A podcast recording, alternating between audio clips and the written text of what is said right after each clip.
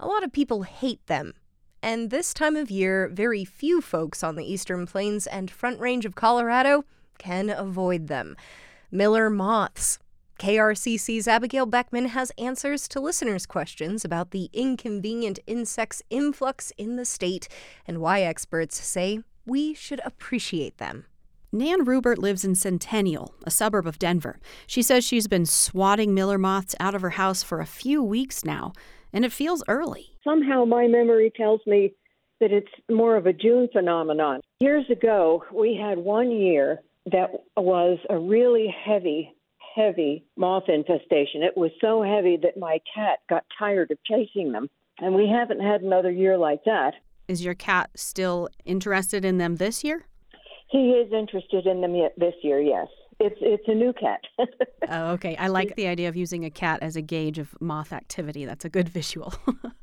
yes, he has been very active the last few days, chasing them off the doorstep and chasing them around the porch. Rupert isn't alone in feeling like the moths are ahead of schedule this year, but experts say they're actually right on time, making their annual first appearances in May and sticking around into early June. I used to smash them, you know, stomp them. And then I realized these little guys are migratory, and I had not known that. So now I just try and shoo them on their way.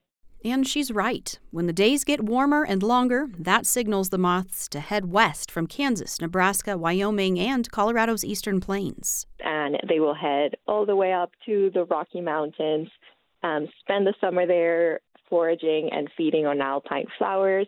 Shiran Hershkovich is a scientist at the Denver Area Butterfly Pavilion.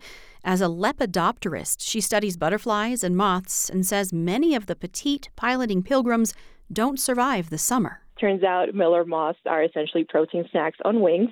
So a lot of them will feed other animals that we love seeing in the ecosystem, like birds, bears, and really all sorts of critters. Her advice? Be kind to them. They're not that different from us. All they want is food and shelter. So as they migrate through, we should welcome them as good neighbors and actually as they visit flowers to flower, they will even pollinate them, which is a very important process that we all depend on for survival. She says figuring out if we're in for a big moth year depends on the weather.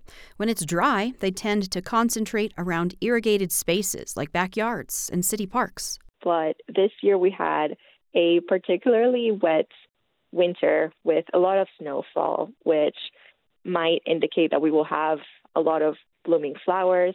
So that is a good sign that moss won't necessarily be concentrated along our houses. It was also pretty cold this winter, and that affects the moths and their ability to reproduce. Um, so, all things considered, I think this will be our average Miller moth year. No crazy explosions, not too underwhelming either. But that leaves a few other questions, like why are they called Miller moths?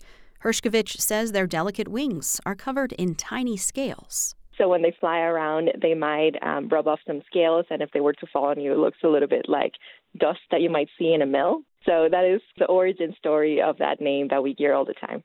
As for why they end up in our houses, our cars, and everywhere else, Hershkovich says, like other moths, they're confused by light pollution because they use celestial objects as wayfinding tools. When they see our city lights, they get confused. Could that be the moon? Could that be a really bright star?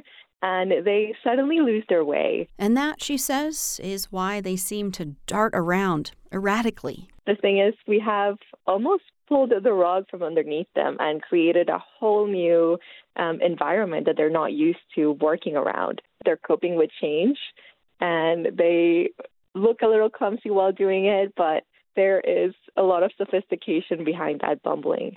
Hershkovich says their departure will be just as quick as their arrival.